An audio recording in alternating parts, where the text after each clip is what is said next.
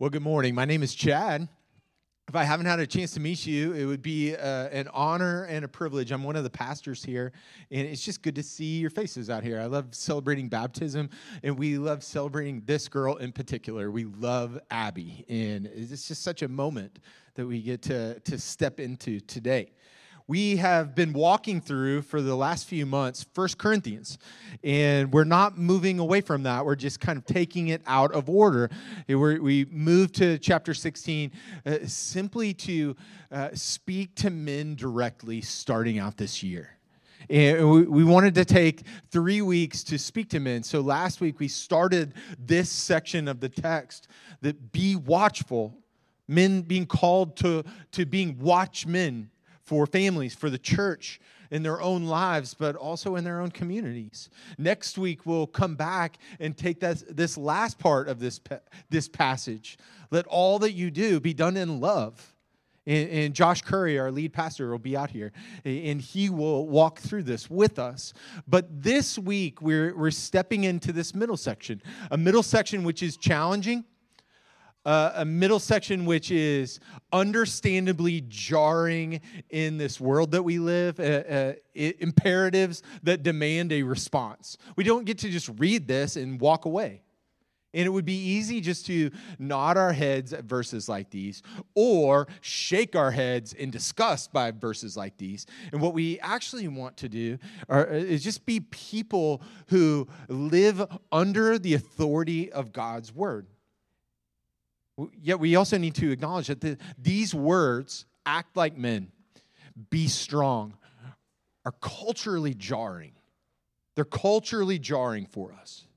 What we'll see as we walk through the text today is what, what we'll see when we do this. And, and here's how we're going to do it. I want to I want to unpack. I want to do my best to, to help us uh, explain the text that we're sitting in today. I, I want to give an example, and we'll do that from the book of Judges, and we'll look at Gideon, Gideon's life. And we'll just talk through the, the story of Gideon a little bit. But then we want to have uh, just three takeaways, three takeaways for us today from this in which help us to live past the, the jarring aspects of our culture and to stand under the authority of God's word. And so uh, we need help with this. I need help with this. Uh, I, I want to pray for all of us, and I want you to pray for me that God would move in this room this morning. And so join me in that. Father, we thank you. We thank you for what we just got to see in baptism. We thank you for where you're leading us, which is to your body broken for us. We thank you for everything in between, your word spoken over our lives. And I pray, Lord, that you would give us ears of faith to hear. Help us to receive, and Holy Spirit, do what only you can do, which is work on our hearts. Work on our hearts, God. And so right now, we, we say, Holy Spirit, come, meet us in this moment. It's in your name we pray. Amen. Amen. So, our text today, written by the Apostle Paul, inspired by the Holy Spirit, gives us these words act like men, be strong. And the question that kind of comes up, the question that we need to answer and work around, work and deal with is why not just encourage us to act like people? Why, why would it not simply say act like people? That would be so much easier. That would be such an easier pill to swallow, Chad. Why does it not just say act like people? Because men and women have so many things in common. Men and women are image bearers of God. Men, men and women are equal in value and in dignity. Uh, men and women share the, the need to grow in the fruits of the Spirit. Both men and women are called to grow theologically, like it, to be thinking deeply about what it means to grow in faith, to grow in hope, biblical hope, and to grow in real love, biblical love. And so men and women are called to all of these things. Both men and women uh, are, are called to that basic development of character. What does that look like? Because, like, let's just be honest honesty is not just for men. Honesty is for all of us. It's character issue. And so, how, how I want to start in addressing that is just to, to acknowledge and name that there are powerful masculine and feminine virtues. There are powerful masculine and, and feminine virtues that are distinct and different. We don't want to flatten everything in this world and say everything applies to everyone. And, and they're also like truly ugly and marring masculine and feminine vices. Both of those are true. And so to follow Jesus is to follow him into the renovation, renovating, reclaiming this, and the restoration of manhood and womanhood as, as core, essential parts of our personhood. I, I realize that we live in a moment in which would say there are no distinctions with any of it, and yet the Word of God speaks clear to us. We spend so much time obsessing over the edges, finding all the spots of like, how far can I go? How far does this let me go? Where is the line that I'm not supposed to cross? That we miss the common and the obvious teaching of God's word. It quite clearly says, act like men. Not going to run from that. The Bible doesn't warn men about uh, nagging their wives nor does it warn women about being heavy handed with their husbands. Though, like, we live in a world of reality. We know both are possible. We absolutely know both of those are possible. It, it also doesn't warn men about immodesty, though I know I've wanted to have that conversation with some men in my life. It doesn't warn women about provoking their children to anger, and yet we know that that is possible. We know it's possible. And so the Bible uses this term. It says, act like men. And that's ancient shorthand. It's ancient shorthand for, for courage, for standing in courage and all that comes with it. All that comes with it. It's the foundation, the building block uh, of, of walking out our faith.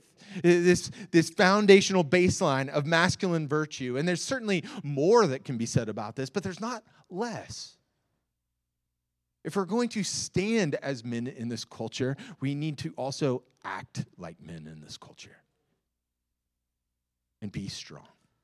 And yet, here's one of those gaps that we experience the call to act like men and the call for courage, the call to stand in courage is so much better on paper than it is in practice. We like the idea of courage. We want to be courageous people. We think of ourselves as courageous people. And yet, that's such a nice thought until we're scared and we're stretched. It's one thing to say that this is true in our life, it's another thing to practice it. It's one thing to say I'm courageous, but we find that gap when we're overwhelmed, when we're stressed, when we're confronted even with our own selfishness and or laziness. And there are moments that we're called to in which those spots right there, those, those spots in the normal moments of life, the quiet moments of life, are actually spots that forge courage and strength in our life that we often ignore. Let me give you an example. I am captivated. I use that word intentionally. I am captivated by the idea of one day climbing Everest. I've read, I'll watch any documentary on it. I love it. I've seen the people who have had like frostbite take their nose, and I'm like, still, I'm in. I want in on this. And let me be also super honest with you. I've done officially nothing to prepare myself for Everest. Nothing. And if I were to stand up and say, I'm going to climb Everest tomorrow, friends, I would die. I would die. And what I've found in my own life, I've seen it in so many other lives, is that we all like the idea of courage and we all like the idea that God's inviting us into. We just don't want to walk out the steps necessary. What we find out if you read anything about climbing Everest is that it is a monumental task just to get to base camp. And then it's straight up from there, almost literally.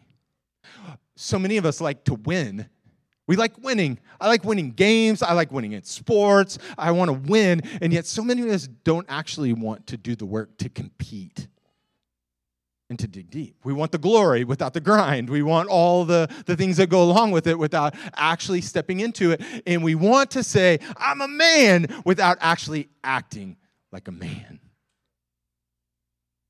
And that's where we find ourselves in this text. That's where we find ourselves hearing this calling from God. And it's also right here where the Spirit of God, through the work of Jesus, wants to meet you and I this morning.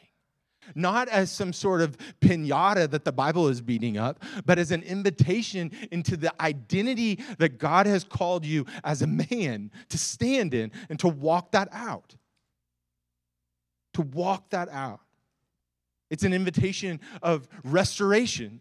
It's an invitation of cultivating. It's an invitation of, of, maybe even redeeming what's broken in our thinking about this and our practice about it. It's an invitation to uh, real courage. And that, that's actually deep, right? Moral courage standing in this moment of following Jesus, of doing the right thing, even though our culture would speak against it. Not in some cartoonish way, but in a thoughtful, thought out way. Of saying, like, when we fail, not, not just trying to cover that up or hide, but repenting. Men, uh, act like a man is leading the way in repentance. He's leading the way in repentance. It's a moral courage. It's a theological courage. If you're going to stand in, real morality, then there's an aspect in which you need to know what the Bible has called us to a theological courage. And men, that's not something you can outsource. That's something that you can get tons of help for. We live in an age in which we can get more help than ever in the history of man. We can get help online with other people, eh, from, from books and everything written for thousands of years. We can get help in abundance. But there's a part of you that needs to stand and take responsibility for it. Have the courage to, to grow in your faith. And, and hear me if you feel helpless in that, we want to help you. This is not to beat any man up in here. We want to help you. There's a relational courage that's necessary. When the Bible says act like men, it's calling you to walk out in courage morally, theologically, but also relationally, in that this is not a solo project. This is not just me and myself and God doing this together. This is us doing this as the body of Christ, invited into the body of Christ. And so, men, that means maybe getting over yourself a little bit, being vulnerable enough a, a bit to say, I need brothers in my life. Hey, they're going to drive you crazy sometimes. A lot of times. They're going to do things different than you. They're going to say things different than you. And yet, it is all for your good, for my good. I have brothers speaking into my life every single day. Every single day. And if you hear the message of God's word today, part of that is to grow in your courage morally, theologically, relationally, when things get tough that we don't just walk away. When someone tells you your stuff stinks we don't just uh, bristle and go away. When someone tells you you have sin in your life you're not just walking away saying i'm the only one who knows this about my life. We actually set our keys on the table and we say i'm not going anywhere. I need you to sharpen me even when we disagree. I need you in my life.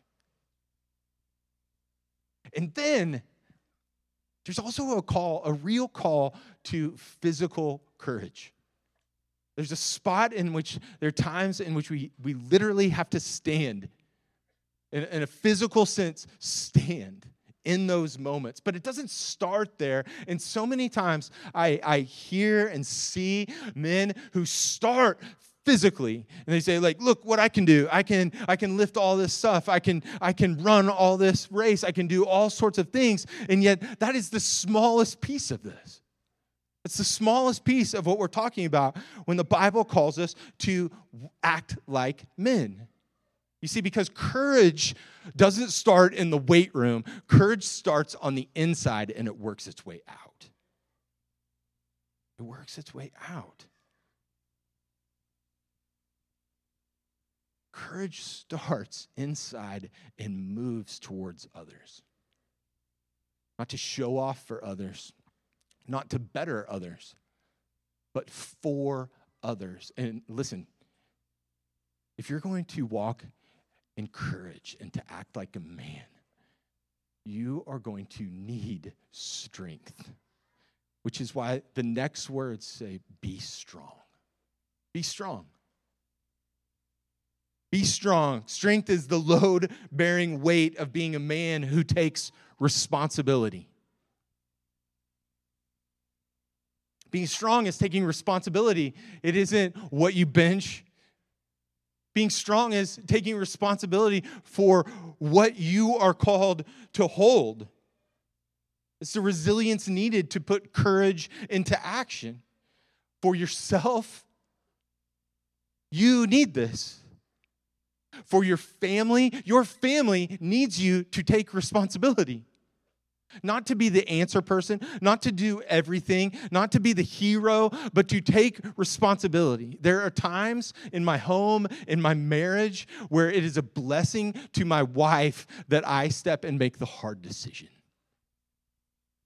And hear this it never comes without us working together. It doesn't come as boss, but it comes as partner. Your family needs you to take responsibility. Your church needs you to take responsibility. Even if you're a guest here and you go to some other church, your church needs you to take responsibility. All of that is at play right here for it. Strength is built under resistance. We know this kind of uh, in our in our heads. We know this. We know this. this is why people have signed up uh, by the droves for Crunch Fitness, and you've gotten all the stuff just like I have. People uh, grow strength under resistance, but that's not the only type of strength that there is. Let me give you an example. I have a friend. I have a friend, and I will affectionately describe him as a monster. He is a big dude. He is a big, scary looking dude. And, and everything about him looks like it's going to rip through his shirt and his thighs and all this stuff. And you're like, man, that guy is a scary dude. I used to play basketball, and he makes the all get off the bus team, which means like you see that guy get off the bus, and you're like, we are in trouble we are in trouble. It is going to be a long day. And, in my conversations with him, my conversation, I call him P. In my conversations with P, it's like, man, when are you going to marry that girlfriend of yours? That girlfriend who's been living with you? That girlfriend that, that you've been walking with for a long time? When are you going to take responsibility? And he keeps telling me, he keeps telling me in all my conversations, you know, not right now, I'm just not even sure. And ultimately, it comes down to courage and responsibility. He's got all of the physical strength, but there's an inner strength in which my friend is lacking. And I love that guy. Let me tell you about another friend. This guy does not get off the bus the same way. He is a, a smaller, diminutive man. He uh, does not talk loud. He's not going to wow anyone sitting across the table. He's not going to do any of that. And yet, he is a monster for his family in the best way possible. He's led them to prayer in some of the hardest times. He's led them to truth when everything around them wants to scream and run away. He's led them to stay in the fight when fear would overtake. He's led them again and again to the heart of the Father, not because he can bench a certain amount, but because of a strength that is not seen with eyes he stands and he acts like a man and he encourages people near and far because of that. So we're not trying to play up some sort of cartoonish stereotype or caricature, messed up pictures uh, of what a man is uh, that someone would draw out. But we're trying to say, act like a man. And what that looks like is embodied character. Like a lived out character that comes from sitting with the Lord, being moved and changed by God, and, and seeing Him at work. Notice our text, it does not say strut around like a hero. It doesn't say puff yourself up and show everybody that you're the hero of the story because there's one hero. Jesus is the hero of the whole story, every page of scripture. Jesus is the hero. He is big S, capital, all caps, Savior. Savior of the world. He's the one who confronts evil, not just on a one off, but ultimately. He's the one who goes for the beloved. He's the one who goes sacrificially at great cost to himself to and for the beloved. It's Jesus. Jesus is the hero of the story. And maybe one of the things that we need to hear as men today is stop trying to be the hero of the story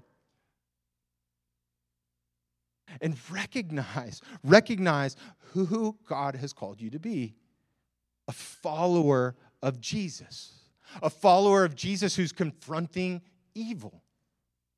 Confronting evil, a follower of Jesus who would stand in harm's way for the beloved, for those that God has entrusted to you, one who has called you in so many ways to live with purpose as a lesser little s Savior in the spaces and places that He has placed you.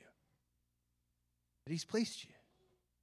You see, when we lose sight of that, when we lose sight of that purpose and that calling in scripture then we start coming to church and think oh it's just it's just an hour block on my schedule. It's just this time that i have to do each week. It's just this thing that we have to walk through. And ultimately then we go man that's boring or that's strange or or, or all these things just don't make sense in our time. And so i just keep going through the motion but it all grows numb and it loses meaning. God is calling you and i to something more to something more. Men, you are more than your work. You're more than your work. You're more than the work you fantasize about. You're more than fantasy football. You're more than fantasy friendships. You're more than, than fantasy combat.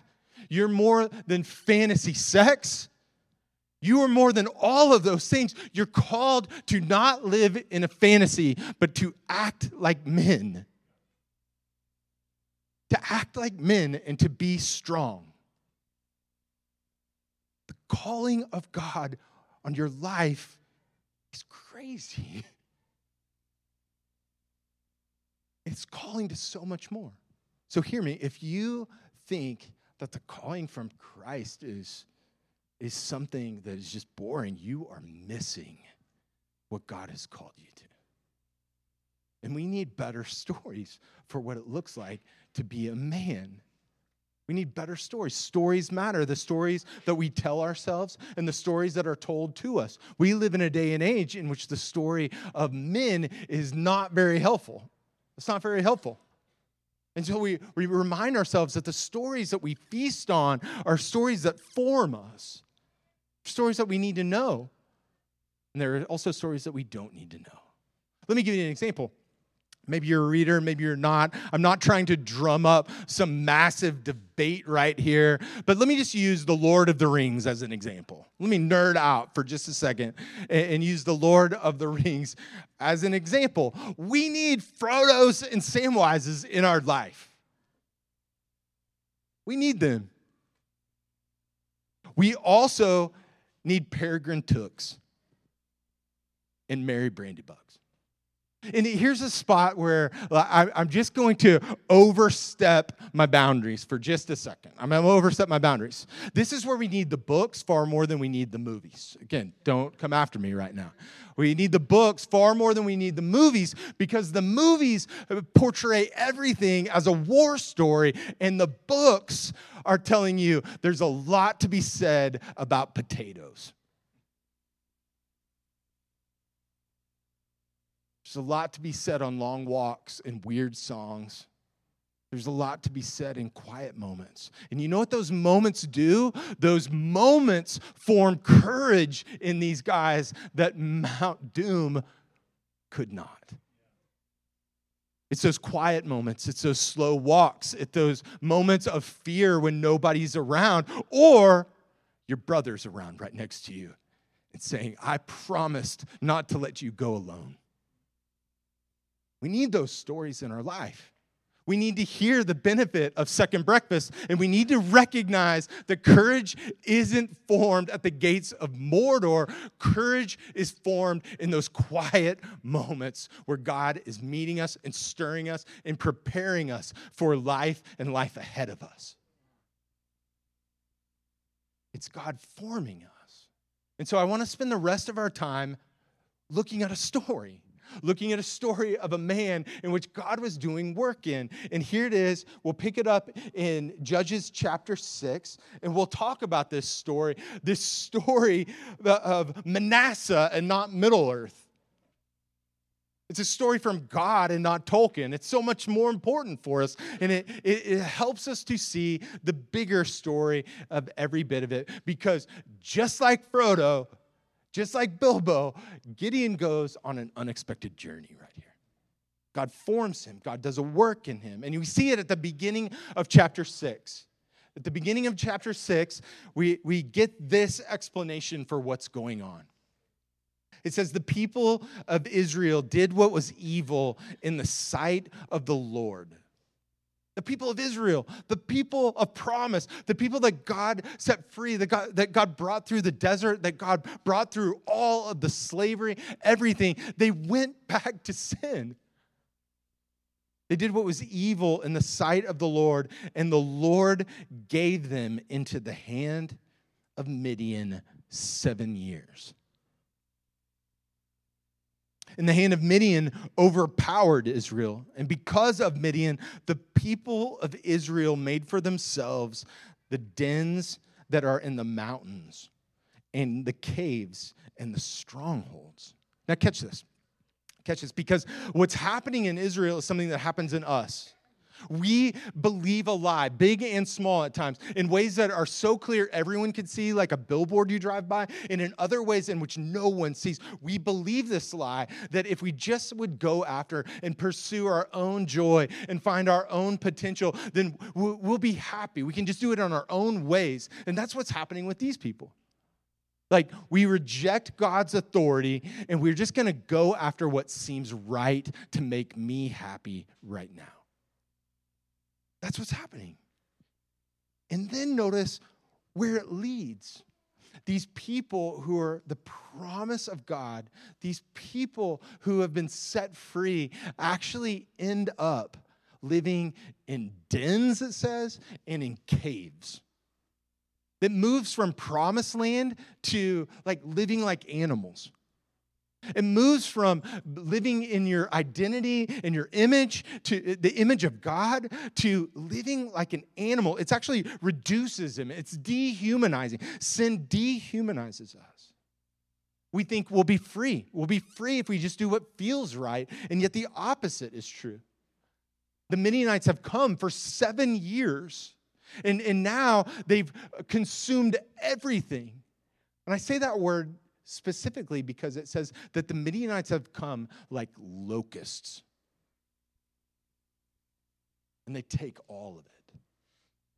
And so, what seems like just living into your freedom, just living into your joy, just, just living into whatever feels right, I'm going to do it, actually lays waste of life. And the enemy has flooded in. But there's good news even right here.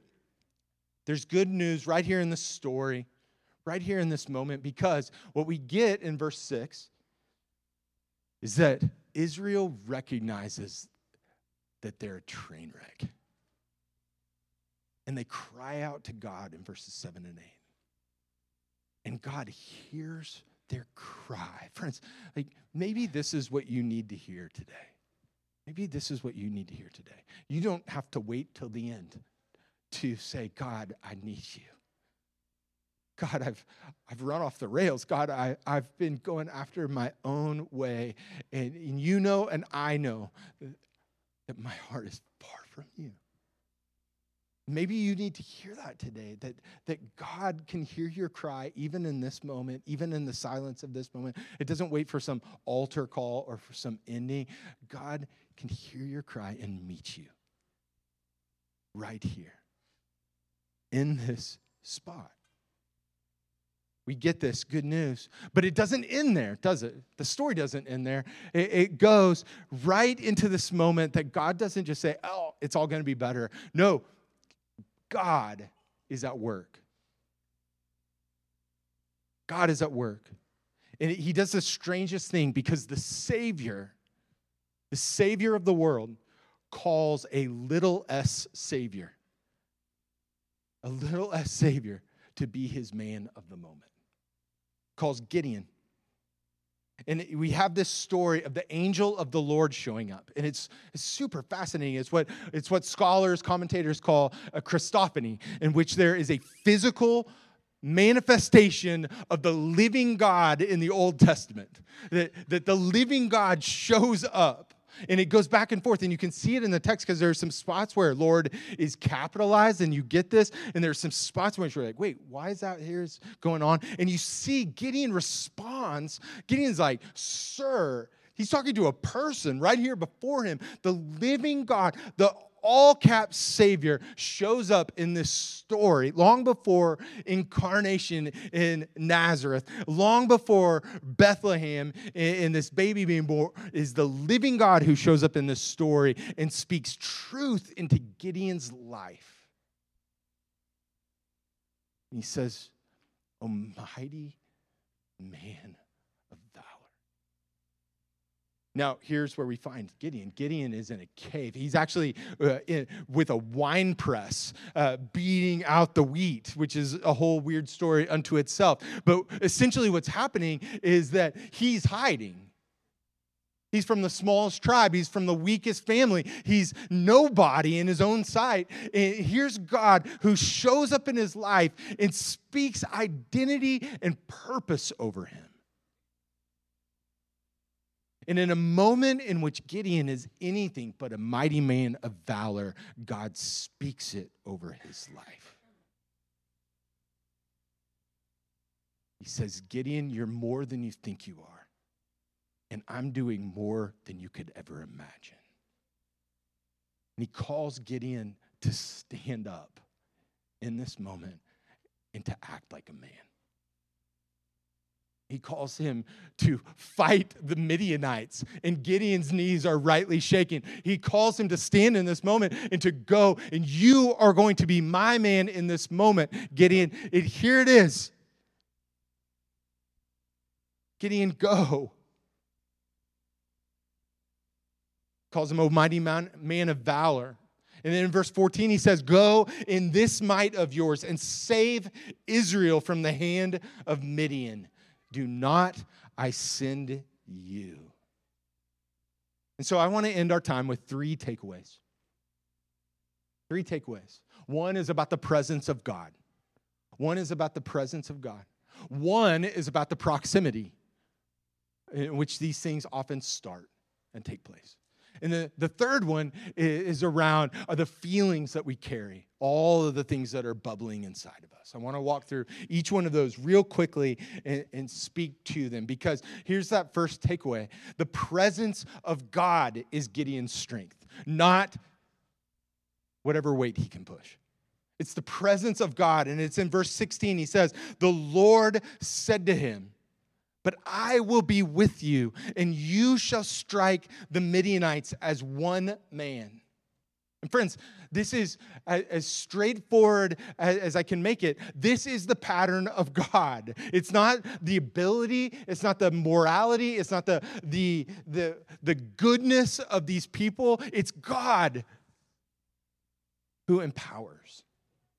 That was true with Moses, right? Moses felt all his inability. Moses knew his speech impediment, and yet God still called him to speak to the most powerful man on the planet. That's true for Joshua. Joshua stepping into some big shoes following Moses. Joshua is called to lead the people, and God even says, They're not going to listen to you, Joshua. And yet I have a purpose for you. I have a purpose for you.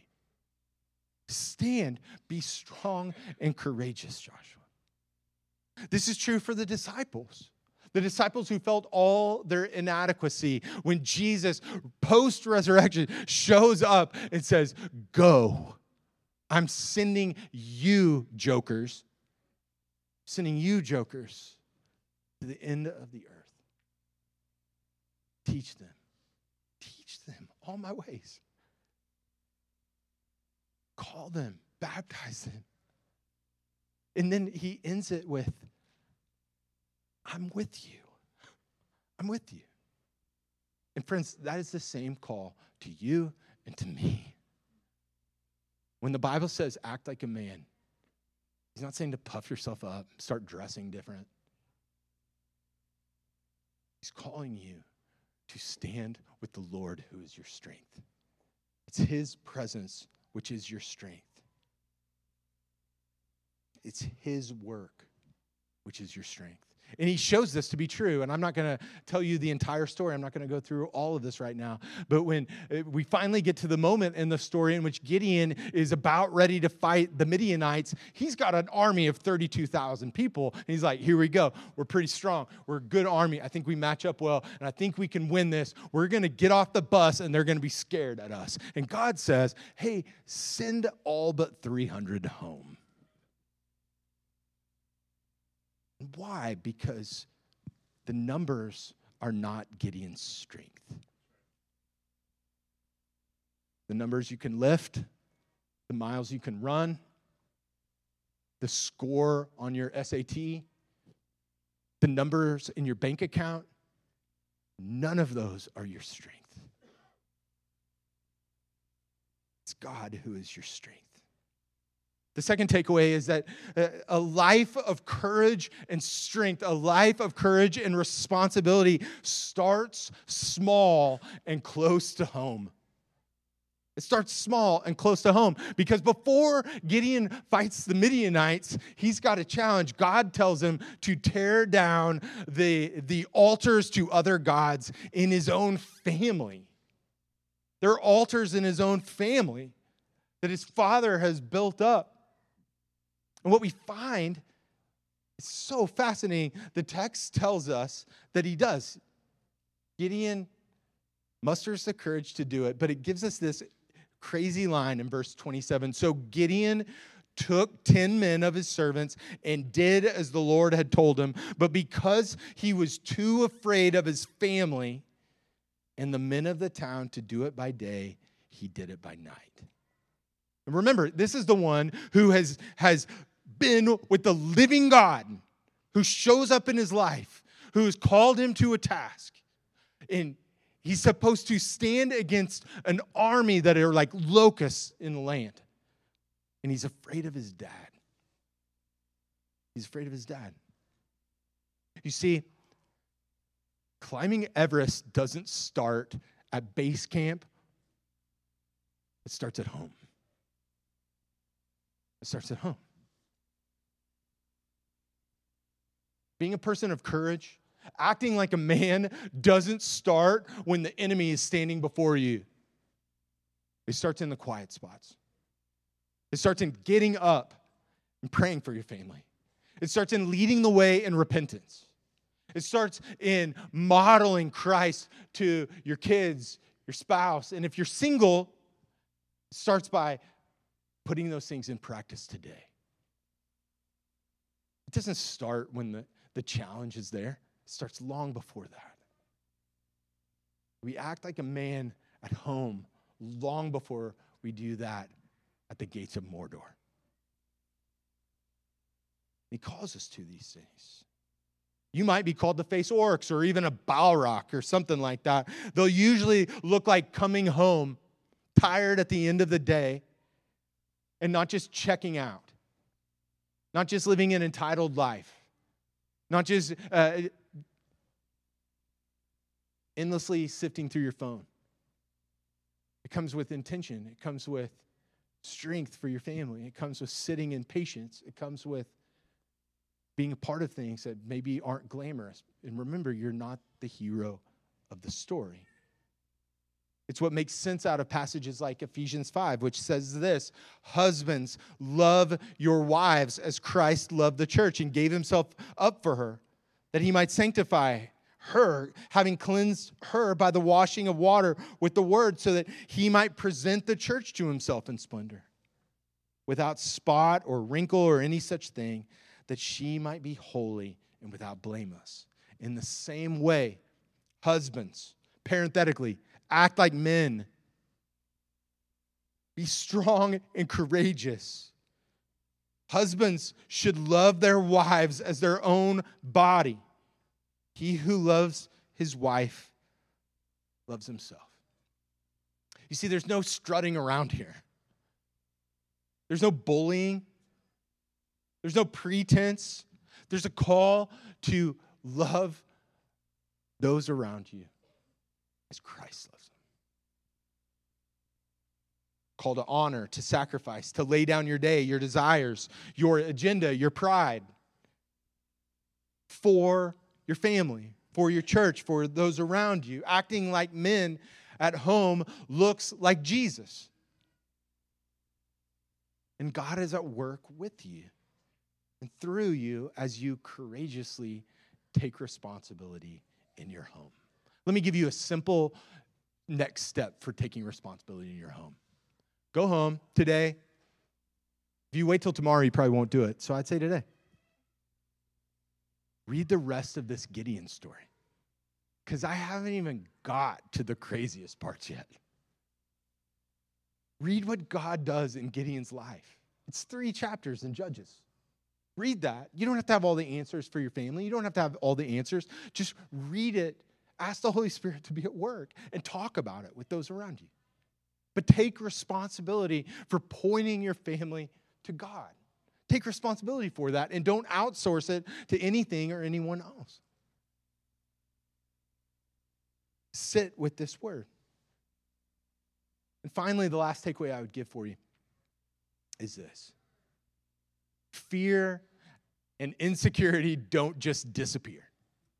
We don't just decide, I'm courageous, I'm never going to be afraid again. It doesn't just go away. In fact, it's always there.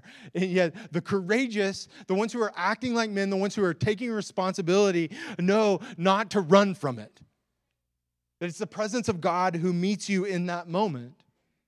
It's the one who says in verse 23 Peace be to you, do not fear, you shall not die.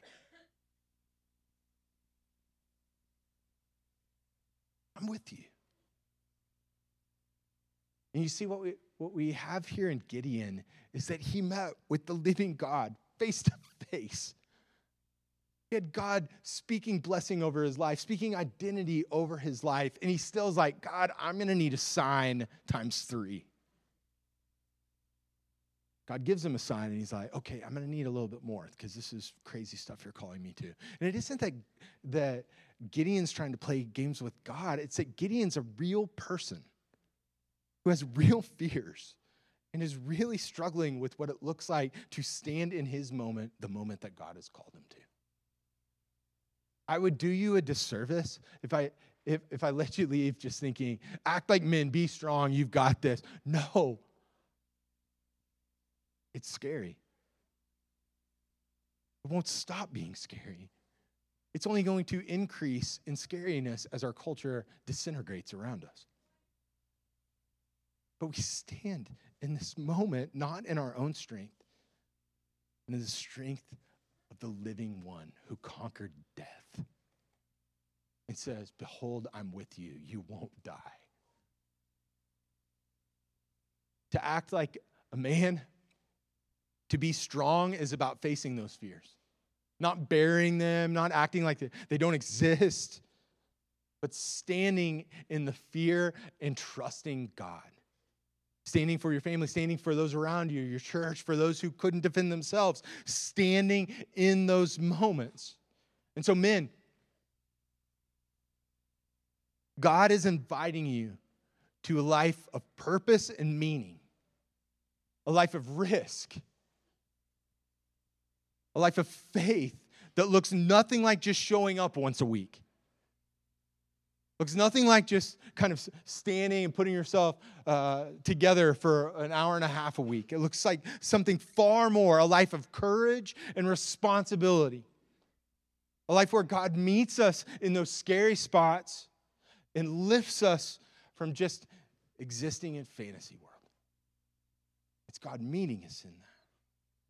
And for those here, man or woman, boy or girl, whether you've been to church for years or, or this is your first time in church in a while, all of us are begging for signs, right? All of us are saying, God, if you just give me a sign, I'd trust you so much more. We resonate with what Gideon cries out for God, do this work. I, I want to believe you, but help me believe you. We're asking for signs. I would not recommend fleece, it's a strange one. It's a strange one. But God has given you the ultimate sign. He's given you the sign. And that He conquered death. He came and lived the perfect, sinless life that you and I could never live. And He conquered death. He gives these words to us when we forget and we think, my circumstances are more. My circumstances are overwhelming. Ephesians 2 says, But God, being rich in mercy because of the great love with which He loved us, even when we were dead in our trespasses, made us alive together with Christ. By grace, you've been saved. I don't know what you came in here with today. I don't know all the spaces in which you would respond and say, but God, I don't know about this. But God, I've made a mess of this. But God, but God, I, I've screwed this up. But God, I've run so far and I don't know if you could even find me at this point. But God, but God, I, I've acted as if I have it all together. And you and I both know that I don't. But God, can you even forgive this? I don't know what your but God is today.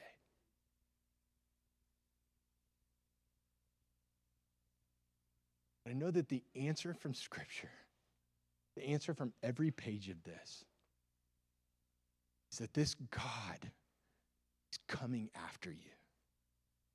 Maybe today you need to hear him speak over your identity of who you are. Act like a man and be strong. Take responsibility for your family. Take responsibility for your faith. Take responsibility for how you act on a Tuesday. Take responsibility. Know that He is with you. And maybe your question is like, God, I'm not even sure I believe you. And what you could hear today is the words of God, rich in mercy, who rescues us from the grave. Will you bow your heads with me?